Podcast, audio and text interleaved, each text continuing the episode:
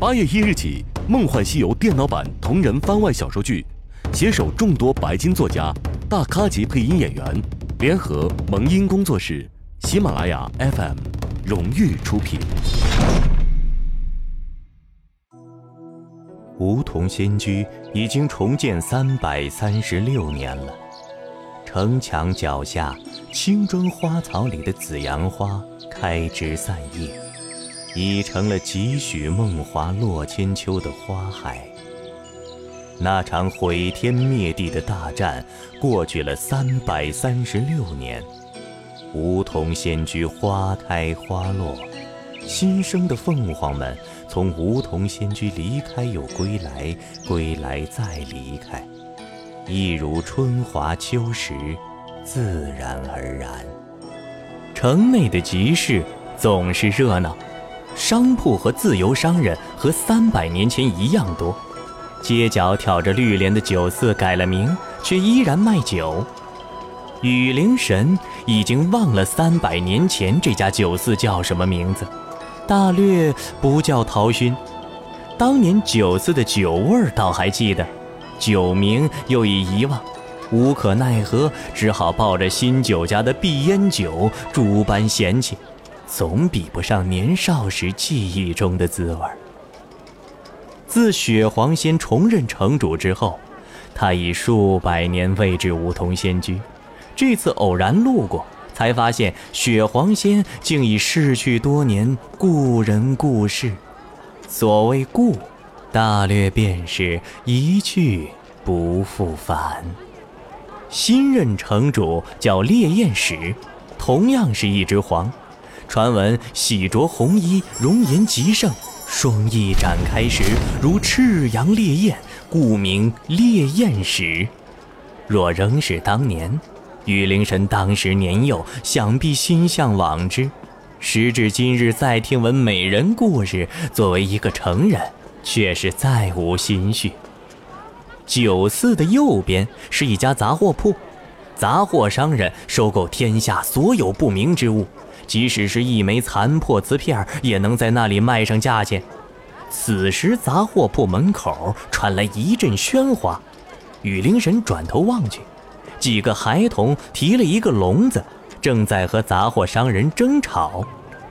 这是一条小龙，肯定不值一铜钱。呃，它的脚不小心被我折断了。呃，但它真的是龙。就是就是，我们刚才玩的时候，它还是有脚的，肯定不是白蛇。哎，不能识别之物，按规矩就是一铜钱。无论是大是小，是新是旧，就算是雨灵神，在没有长出翅膀之前，放在我这里卖也是一铜钱。那 孩子们手里提的是一个藤条编就的鸟笼，手工精美。梧桐仙居的孩子们天生手巧，即使是一个玩耍的用具，也是编造的十分精致。而精美的鸟笼当中，一条奄奄一息的白色长条状生物趴在那里，浑然看不出哪一点儿像龙。那条状物只有筷子长短，似乎十分柔软。挂在藤条的缝隙之间，摇摇欲坠，仿佛随时都会从缝里掉出来。颜色纯白如雪，干净无瑕。头部并没有看到龙角，肚子下似乎也没看到四爪，貌若蚯蚓。雨灵神在心里评价，同时为少年的自己和这条白蚯蚓同价而痛心疾首。它不是不能识别之物。叔叔，你用你的鉴定宝物照一下，它肯定是条龙。我用我父亲的鉴定宝物照过了，它是一条白龙。唉，小童如此执着，便随了你们的意思吧。哎，确是白龙，但龙为四圣之一，应有宝光，出上七彩，此镜却无反应啊。嗯，无宝光，一般鉴宝宝镜照出无宝光的龙，十有八九就是一条死龙啊，或是龙身上的犄角鳞片、经络之类做成的下等宝物。但看鸟笼里的那只白蚯蚓，虽然软趴趴的，但仍然尾巴偶尔一抬一动，似乎在自己偷偷的玩儿，肯定不是死物。虽然是白龙，但无宝光，算不上宝物啊。仍然是值一铜钱啊！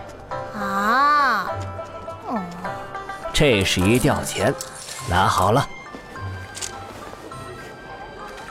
嗯，啊，虽然笼中之物只值一铜钱，但这鸟笼手工精细，坚固耐用，已达到下等宝物水准，可价值十二白银呢。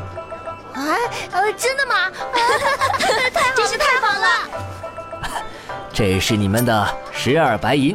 哦，有银子喽！这条白龙。让我瞧瞧！杂货商人吓了一跳，猛然转头，只见一个红衣人站在自己身边，不知道什么时候来的，正饶有兴致地看着自己手中鸟笼里的那只白龙。来人一头紫发，全身红衣，手中拄着一只微微散发光辉的法杖。凤凰之灵一族使用法杖者众多，但这只法杖。晶莹如琉璃，光晕流转如星辉月华，那光点似乎久久不灭。杂货商人脸色顿时煞白。弦月，这紫发红衣、手持弦月法杖的，当然就是雨灵神了。雨灵神对杂货商人微微一笑：“三百年了，倒卖杂货的人还是他，真令人高兴。”杂货商人脸色忽青忽白，这人年少时不知道哪里来的自来熟，从他这里坑蒙拐骗了不知道多少宝物，并慷慨大方、热情好客地转赠给了他诸多友人，那种种过去还历历在目，正如这人拯救了雪皇仙和梧桐仙居的过去一样。他虽然自遭遇雨灵神之后痛改前非，改以一张冰冷面孔示人，但总不过便是面恶心软。此时骤然一见雨灵神，诸多前世纷至叠来，真是糟心之极呀！我要买这条白龙，一个铜钱是吧？我要。哎，且慢，这是一条白龙啊！按照三界惯例，白龙为四圣之一。价值九千九百九十九金。哎，鸟笼不送，哈哈，下等宝物一百银，恕不砍价。我不买鸟笼，反正这条白龙龙角折断，半死不活。我若不买，在它气绝之前，大概也不会再有生意。等它气绝，如此细小的一张龙皮，估计只有虫毛结绝之流才会购买。你真的要在梧桐仙居等是否有一只虫子修炼有成，甘冒奇险前来凤凰驻地，买你这张龙皮做盔甲吗？你若不救它尾巴，它怎么会死？你若不卖，再过一会儿，他便只剩一张龙皮了。这神似小虫子的东西，我看着总是很有食欲。可惜呀，你不是凤凰。眼见他将那只白龙捏来揉去，凤凰与龙亦敌亦友，多年前大战方休，眼前这人又是大战主角，杂货商人也真怕他将这只来历不明的白龙弄死了啊！罢了罢了，九千九百九十九银你拿走，一铜钱却是休想。凤凰之灵方与龙族重归旧好，妖龙已被封印，二族百废待兴，你。你千万莫将此龙吃了，还是应当送去龙族境内，龙王必定重重有赏。这是一个暗示性的任务，但雨灵神却没有兴趣。他高高兴兴地付了九千九百九十九银，带走了小白龙。拿到钱的杂货商人将白银数了一遍又一遍，恍然如梦。当年赖账的孩子，长大了。真的长大了，真的会给钱了。在游历天下的三百多年里，雨灵神见过数不清的龙族，金龙大气磅礴，青龙俊朗潇洒，红龙暴躁狂野，银龙秀丽轻盈，黑龙邪魅猖狂，白龙，呃，好吧，白龙似乎本就不太有特点。白龙一般而言性情平和安定，较为单纯，极少出门游历。羽灵神三百多年里和其他白龙在一起的时间，还比不上梧桐仙居大战之前和白龙使在一起的时间长呢。而当年与雪皇仙一起被困梧桐仙居的白龙使，就是一只很典型的白龙。它温文尔雅，极有耐心，即使饱受煎熬折磨，也不易出心，待人宽厚真诚，栩栩有君子之风。总而言之。是一个极好的人，温和的白龙使给成长期的雨灵神以好人和长者的双重榜样。雨灵神之所以会成为现在的样子，白龙使有极强的示范作用。这就是他为什么要买这只白蚯蚓。虽然这只降价十倍的白蚯蚓和白龙毫无相似之处，但它的断角之下各有一个细小的红点儿。在雪白的鳞片衬托下更为清晰，这本是白龙血统不纯的瑕疵，却成了雨灵神要买它的原因。白龙使的双耳之下，也各有这么一个细微的红点儿，犹如珊瑚血珠，十分鲜明。白龙使的确是一只血统并不优秀的白龙，但并不表示它本身不优秀。也许和白龙使瑕疵相似的小白龙会是白龙使的后代，或是亲人。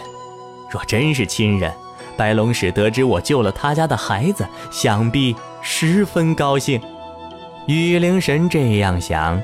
当然，如果这个孩子将来的长相、个性也和白龙使十分相似，那就更好了。当年在梧桐仙居，是雪皇仙和白龙使合力救了我，那时候我还是个孩子。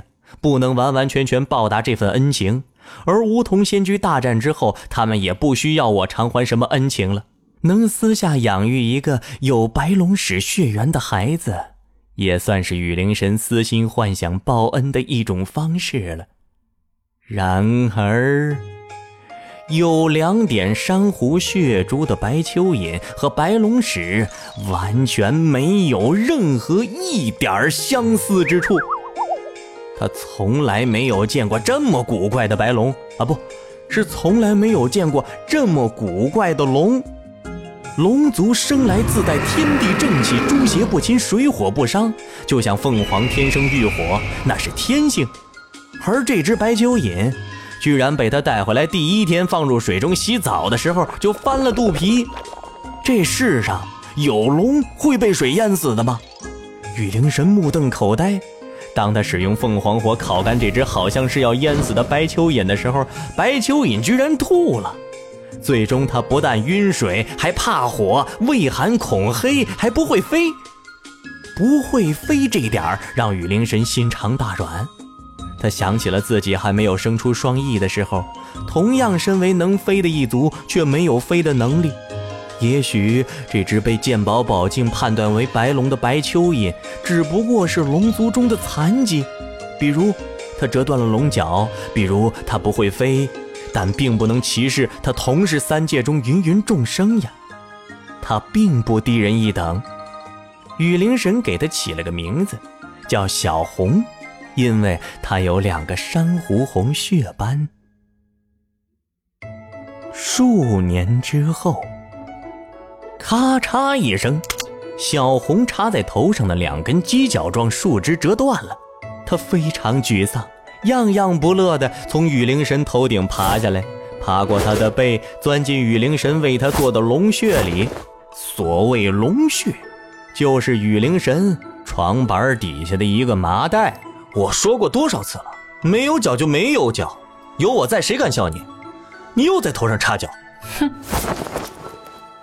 唉，一声长叹，往嘴里灌了一口酒。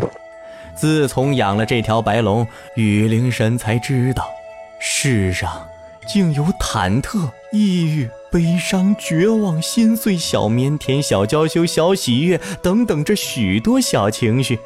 虽然小红很少说话，但不知道从什么时候起，让小红有一刻开心，已经成了他最大的心愿。这只降价十倍的断脚小白龙被雨灵神救了一命，却居然没有感恩戴德，总是长吁短叹，心比天高，命比纸薄的模样。也就是雨灵神心宽，换了个人呢，恐怕早一掌拍死了。他不懂，他什么都不知道。小红忧伤地蜷缩在麻袋里，它有四只非常纤细的爪，却不像龙的霸气。以至于行动起来还是像蛇，它从来没有露出人形化身。雨灵神以为它年纪太小，被他买回来的时候不过筷子大小，还受了重伤，也许要过百年才能化形。但，并非如此。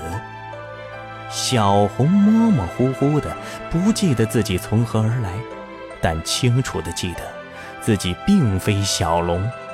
他已经破壳很久很久了，也似乎曾经游历过三界。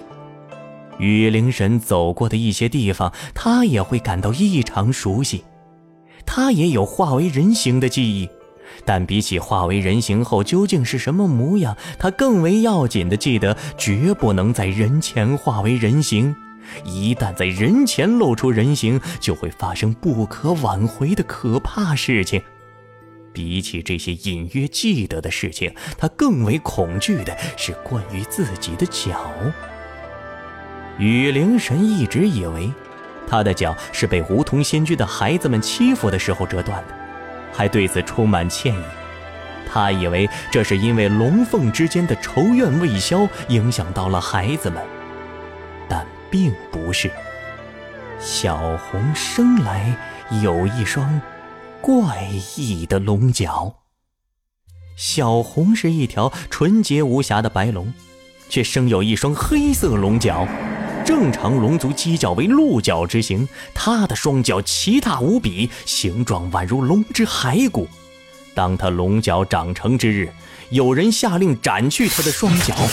龙族双脚被断之后，天赋神通随之消散，失去腾云驾雾的能力。而他的双脚被断之后，却由断脚处弥散出浓郁的魔气，黑色魔气盘旋不散，仍然形成怪异龙角的形状。他腾云驾雾的能力没有失去，魔气成为了他的脚。他不知道其他人对这件事作何感想，想必非常恐惧，因为他原本也是有名字的。但不知道从什么时候起，别人对他的称呼就成了两个字：妖龙。小红是不想做妖龙的，他也不想要有一双记忆中那种萦绕着黑色魔气的龙角，因为担惊受怕，害怕魔气会在睡梦中突然冒出来。刚开始的时候，他总是喜欢用雨灵神的汗巾包着头。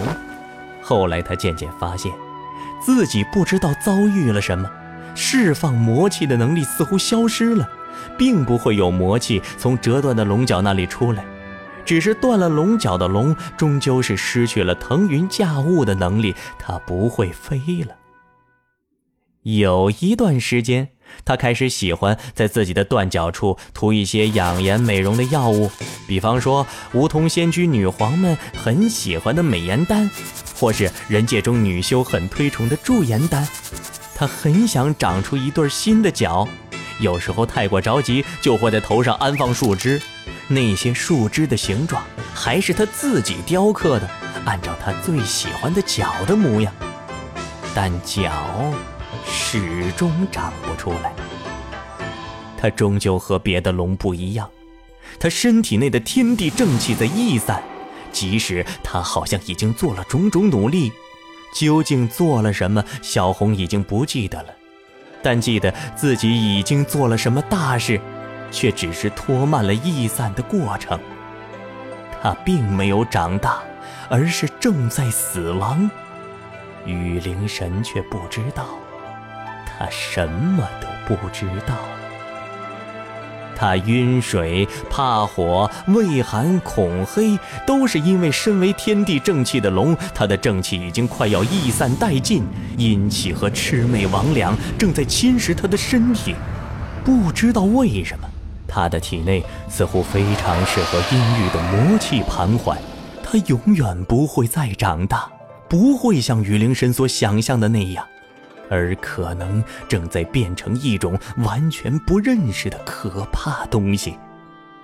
小红是多么恐惧这个，她害怕、焦虑、担忧、绝望，她只期待做一只能长大的白龙，或者长不大、没有脚也可以，只要它能永远待在这个麻袋里。作为一条白龙，你能不一天到晚掉眼泪吗？就为了头上那两根树枝又掉了，值得吗？男子汉大丈夫，行走天下快意恩仇，如意来不如意去，三界之大，天地悠悠，总有立足之地。哭什么呀？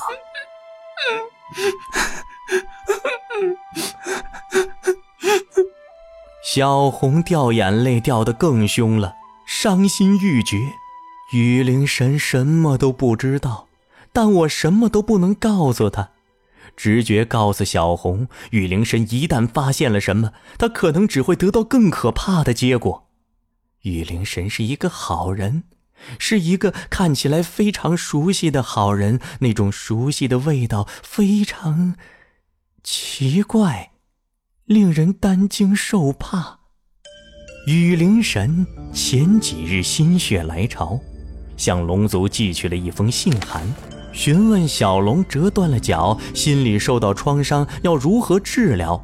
龙族中可有先例？龙族整整沉默了十日，这才发回了信函。龙族的回信是一个上等宝物，名曰“龙王之螺”，那是一个外面布满深浅不一的紫色斑纹，内部为金色的巨大海螺，宝光闪烁，看起来光滑灿烂。充分表现了龙族的富裕和对此事的重视。雨灵神特地寻了一个僻静的山头，聆听龙王的声音。龙王的声音从龙王之罗内传来：“你在何处见到了断脚的白龙？”“那是我从梧桐仙居中捡到的幼龙，它被梧桐仙居那小儿折断犄角，郁郁寡欢，多年来不见长大。”“龙之犄角，即使是出生幼龙。”也非质子轻易能折断。龙聚龙威，风迎凤火，势均力敌。再小的龙遇到雏凤，也不可能毫无抵抗之力。除非它不是龙。不不，鉴宝宝物显示的确实是一条普通的白龙，并无异常，除了没有显示宝光。我族之中数百年来。被斩断双脚的龙只有一条，它正好是一条白龙。说，鉴宝宝物的确不会为它显示宝光。它虽然是白龙，却是天生异变，生出妖魔之角，被我亲手斩断，故无龙威。鉴宝宝物不会为它品鉴登记，自然没有宝光。什么？龙王言之凿凿。对雨灵神来说，亦是一面之词。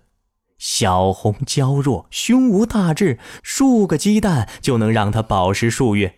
既没有看见她修炼魔功，也没有看见她杀生乱世，不过是一只筷子大的、喜欢在自己头上涂美容丹的、没有犄角就自己插树枝的傻龙，如何有龙王所言的妖魔之威呢？雨灵神记忆起当年梧桐仙居大战所见的妖龙，身躯庞大，黑色的魔气遮天蔽日，仿佛千百条枯骨之龙在天空盘旋，根本看不清妖龙本体。进犯梧桐仙居，蛊惑青鸾仙修炼魔功，嫁祸白龙使，几乎摧毁了梧桐仙居。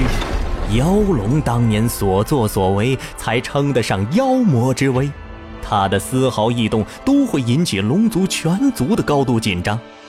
如今妖龙已被重新封印在冰河，如果他有异动，龙族不可能一无所知。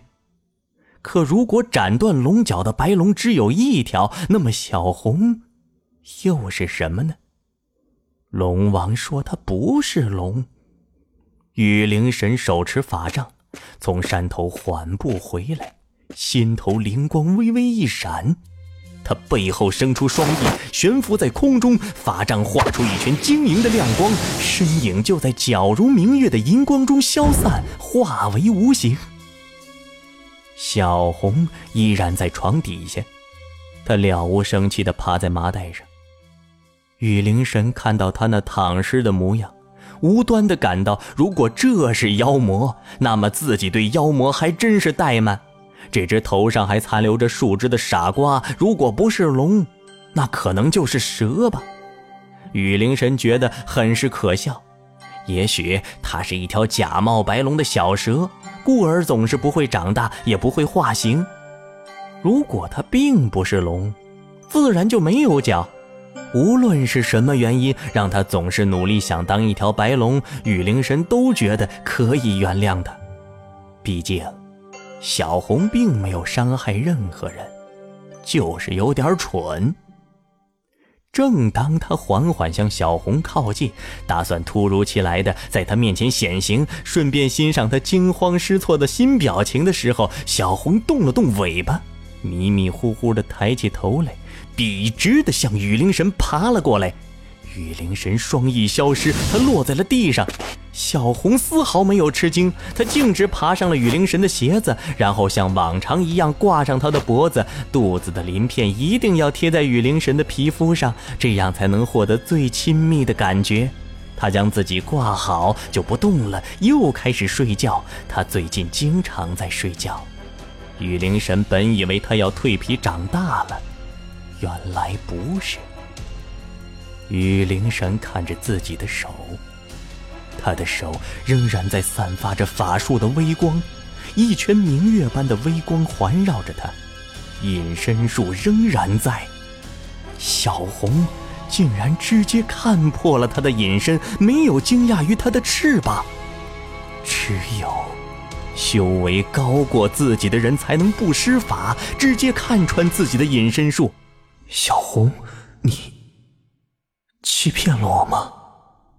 身体内散发出浓重的寒意，他就像置身冰窟，有什么东西在吞噬他的身体，要从身体中破体而出。小红冷得直发抖，她想一直一直缠在雨灵神身上。他那么温暖，他是凤凰，他是火，他可以救我，不，他不能救我。小红昏睡了一天一夜。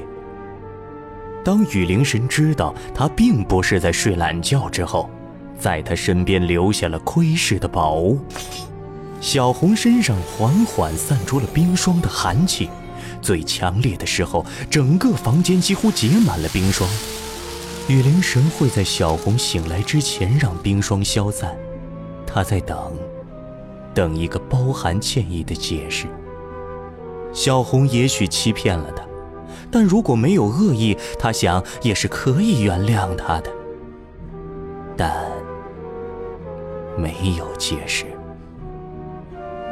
小红醒来之后迷糊了大半天，她竟然真的没有发现自己冰冻过房间，呆头呆脑的爬到树梢晒太阳了。雨灵神悄无声息地跟踪在后，小红的修为比他高。所以他只能选择不让他看见。小红去了最经常去的莲池，他对着水面照自己，一只筷子大的白蚯蚓对着水面照自己，也只是照出另一只白蚯蚓。雨灵神不明白他在看什么。就在小红发了半天呆，雨灵神盯梢盯得极其无聊的时候。莲池边腾起一阵化形的白雾，白雾消散之后，一个白衣人出现在莲池边。雨灵神全身大震，羽翼一收，差点从半空中直接摔下来。莲池边出现的人温和俊朗，双耳之下各有一个红点，那是，那是白龙使。雨灵神震惊至极。白龙使是龙族元老，是梧桐仙居大战的功臣，是龙凤二族的恩人。谁敢砍了他的龙角，将他变成这样？而他，他好像失去了记忆。玉灵神简直不敢相信自己将恩人当作宠物养在床底的麻袋里。白龙使额头上的龙角已经折断，此时正如龙王所说的那样，正在缓慢生出黑色魔气。那魔气熟悉至极，的确是妖龙的天赋神通。随即，白龙使全身一变，骤然变成了一个身披黑色骸骨战甲、妖魔之气四溢的黑发男子。过不了多久。白龙使又重新出现，他的白衣正在一寸一寸地化为黑色战甲，他的容貌如此熟悉，眼神却充满了悲凉。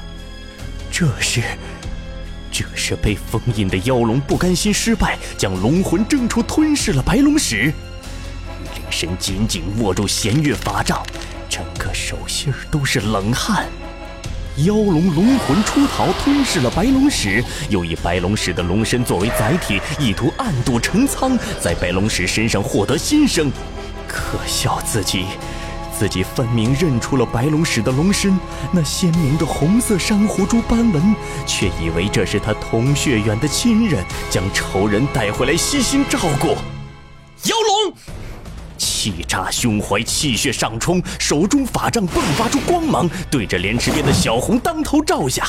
半身黑甲的小红茫然抬起头来，他有一张熟悉的脸，却有一双陌生的眼睛。白龙使的眼睛温和包容，充满了魔力过后的从容，但面前这是一双陌生又熟悉至极的眼睛，悲伤。惊慌、害怕、不知所措、茫然搅合在一起，这是小红的眼睛。雨灵神心里一颤，看小红的眼睛，他就知道小红头脑里充满了“快要吓死”四个大字。如果他不是在做戏，那个阴森、可怕、残忍、恶毒的妖龙在哪里呢？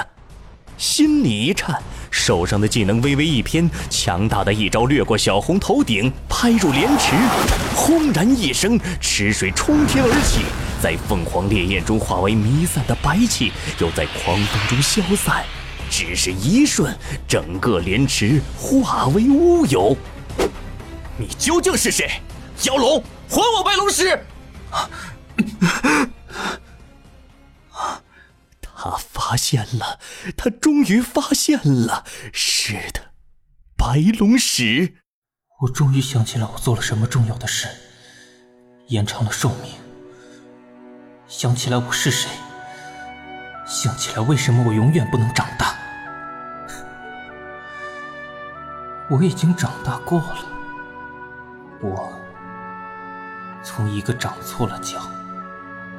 被大家害怕和憎恨的笨蛋，长成了一个能吞噬城镇、纵横三界、无人不惧、吹一口气整个龙族都要颤三颤的妖魔，人称妖龙。我修炼了魔功，得到了毁天灭地的力量。这个力量阴寒可怕，我觉得。吞掉一些会着着火的凤凰会比较舒服，于是去了梧桐仙居。梧桐仙居里有个讨厌的女人，她和白龙使一起封印了我，把我封印在我最最讨厌的冰川里。我是那么冷，骨子里的魔在吞噬我，我已经不是龙。我不知道我将变成什么。我在身体里养育了一头巨魔，它吞噬了龙的力量，时刻都想要从我的身体里出来。我太难受了，于是我蛊惑了青鸾仙，将魔功交给了他。让他哄骗白龙使来给我解封，但白龙使不肯。他是那么坚定的人，怎么会肯呢？他又没被斩断过龙角，他又没修炼过魔功，他一身正气，虽然不是纯血的白龙，可是人人都喜欢他。我，我才是纯血的白龙。我想杀了他，可是青鸾仙那个蠢材失败了，大概比我年轻时还蠢。血皇仙和白龙使带着一个年轻人再次封印了我，我快要冷死了。我不想死，我想活下去。为什么这世上除了我，人人都那么开心，人人都得偿所愿，只有我？我的龙魂离开了身体，我的本体突然化成了一堆骸骨。原来他早就被魔宫侵蚀殆尽，我早就死了。不甘心，我在魂魄消散之前找到了白龙石，并强行吞并了他的龙魂，进入了他的身体。他的身体温暖而强大，有浓厚的正气，比起我自己的身体好太多了。白龙石果然是个狠心的。在魂魄被我吞噬的最后一刻，斩断了自己的龙角。他不想留下修为让我利用。他的意念强大而稳定，在吞噬他魂魄的时候，我受到了强烈的冲击，然后我忘了很多很多事。有几年，哦，在雨灵神把我买走的那几年。我真的以为我是一条小龙，真心实意的等着长大。可是我已经长大过了。一条龙总不能长大两次。小红的眼睛从迷茫逐渐变得清醒，随即一丝遗憾从他眼中掠过，最终挑起的是一丝似笑非笑的鄙视。玉灵神手心出汗，反手拿出了若木弓。这是，这是妖龙，这真的是妖龙。他迅速取出龙王之罗，向龙族通报了妖龙吞噬白龙使并附体的消息。小红长啸一声，全身白衣化为黑色战甲，魔气卷土重来。哼，还记得你说过，要带我踏遍三界，喝遍三界的酒吗？你这个骗子！没有。如果你还愿意兑现承诺，我也可以陪你喝酒。拿命来！玉灵神不想再多看他一眼。想到这么多年，他一直在对仇人耐心体贴，对杀害了白龙石的凶手呵护备至，他就恨不能杀死自己几次。这是什么样的眼神，才能把凶手认成宠物？小红身上阴寒的妖魔之气翻卷，千千万万条骸骨之龙上天入地在咆哮。雨灵神法阵闪烁，若木弓一箭射出，化为千百点金色光芒，直入小红眉心。小红衣袖一挥，长剑点点掉落。雨灵神射出的箭没有一直正中目标，反倒是几个黑色阴影贴地而来。雨灵神慎重以对，紧急后跃。那几片黑色阴影如影随形，发出了砰砰砰三声巨响。所过之处，地面化为一片焦土，恶臭随风而起。小红挥出的这些飘忽来去的黑影有毒，也不知道是他吞噬了什么东西得来的神通。雨灵神一退又进，边走边打。突然，若木弓对准小红盘坐的地面，爆射出一道强大的亮光。轰的一声，穿透力极强的弓箭射中地面，炸开一个数丈深的大坑。小红飘然而起，被千百条骸骨之龙拖升到半空。但小红并不会飞。雨灵神很了解小红，他不会飞，所以能悬空，依靠的是魔宫的法力。只需要逼迫他不停的悬空，就会大量消耗他的法力。于是他一剑连一剑，小红落向哪里，他就击垮哪里的地面。除了击垮地面，他还奋不顾身。偶然小红露出破绽，御灵神的法杖会向他接二连三的释放术法。有时候甚至直接抄起法杖作为棍子袭击小红。许久之后，小红身边的骸骨之龙终于缓慢减少了，雨灵神也到了强弩之末。这座山头已经在激战之下快被若木弓射平了，原先的树木、岩石、莲池房屋消失殆尽，在雨灵神的神剑之下化为乌有，一如他和小红之间的情谊。小红的本体被万千古龙的幻影淹没，魔气忽强忽弱。暴涨的时候，杀气化为实体，射入巨岩碎石之中，等开山裂石；弱的时候，万千古龙的幻形虚弱不已，朦胧不清。透过朦胧的幻形，能看到小红的本体浓黑的魔气早已散尽，隐约露出一袭白衣。虽然妖龙之势惊天动地，但那凌厉的杀气、极寒的暴风雪，充满了毒性的黑雾。妖龙种种毁天灭地的杀招看起来非常可怕，却只是浪费气力。雨灵神总能在千钧一发之际逃出升天，他以为这是因为他很了解小红，但小红一样很了解雨灵神。小红有点傻，但并不是真的笨。雨灵神将山峦射他，不让他落地，他怎么能不知道？雨灵神处心积虑地等他魔功耗尽，准备射死他，仗着自己不忍心真的吞了他。虽然从对决一开始，自己早就可以一张嘴将这个年轻人吞入腹中，用雨灵神的凤凰火温暖自己冰寒的身体，缓解魔功发作的痛苦，但他的记性那么好。除了记得这么多年龙族和世人对自己的种种不好，也还记得玉灵神说想带着他踏遍三界，快意恩仇的样子。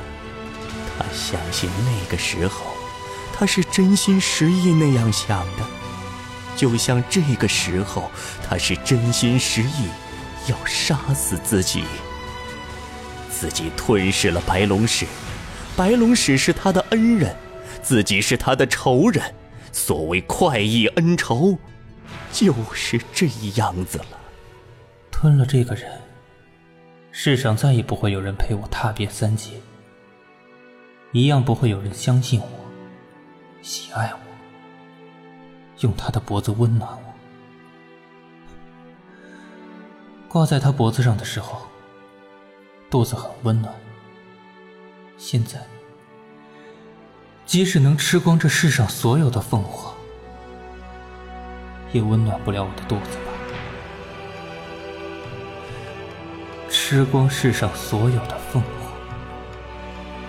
抢夺所有龙族的躯体，一只一只轮着来。我也许不会死，凤凰一时吃不完也可以放养，龙族是不能放过。每一只龙的龙气都可以成为续命的药草，但这样活着并没有什么意思。我早已做到了威震三界，无人不惧。那么长大以后，我还要什么？轰的一声巨响。雨灵神的最后一箭终于射入了骸骨之龙浸湿的小红的胸膛，雨灵神完全没有想过，竟然能一箭攻城，射死这个魔头，满脸依然错愕着。你射不死我的，诛邪是凤凰的天性。雨灵神手持长弓，咬牙将空弓对准了小红。无剑，他可以以凤凰之火为剑。凤凰三昧真火焚尽诸邪万恶，小红全身的黑色战甲骤然退为雪白。玉灵神蓦然一愣，黑色魔气从小红身上缓慢消散，悬浮空中凝聚成一条五角的黑色小龙，对着雨灵神摇了摇尾巴，就像他平时撒娇那样。雨灵神的手指从弓弦上微微一松。那条黑色小龙骤然变了形状，化为一条狰狞妖龙，向雨灵神当头扑下，龙啸惊天动地。雨灵神神仓促之间，凤凰之火从弓弦上射出，因为之前手指松了，这一箭眼看就要和妖龙擦身而过。漆黑阴寒的妖龙却突然略微一顿，略略改变了路线。忽然一声巨响，凤凰真火吞噬了妖龙残魂，烈焰冲天而起，三日三夜不曾停歇。雨灵神居住的山峰，后来被名为诛邪峰，以纪念他独自杀死了万恶的妖龙。白龙使在凤凰真火中醒来，凤凰真火烧去了附着在他身上的魔气，妖龙居然并没有完全吞噬或撕碎白龙使的龙魂，只是这段时间在他身上发生的一切，白龙使并不十分清楚，相当恍惚。他在向雨灵神道谢之后便离开了，雨灵神也没有挽留他。又过三百年，雨灵神一直居住在朱邪峰。据说无人的时候，他经常在山头重温杀死妖龙的最后一招。结束之后，总是会在山头一个人待上许久。几许梦华，总如露，如风来去。不是歌，诸恶途中杀无尽，已去初心一万合。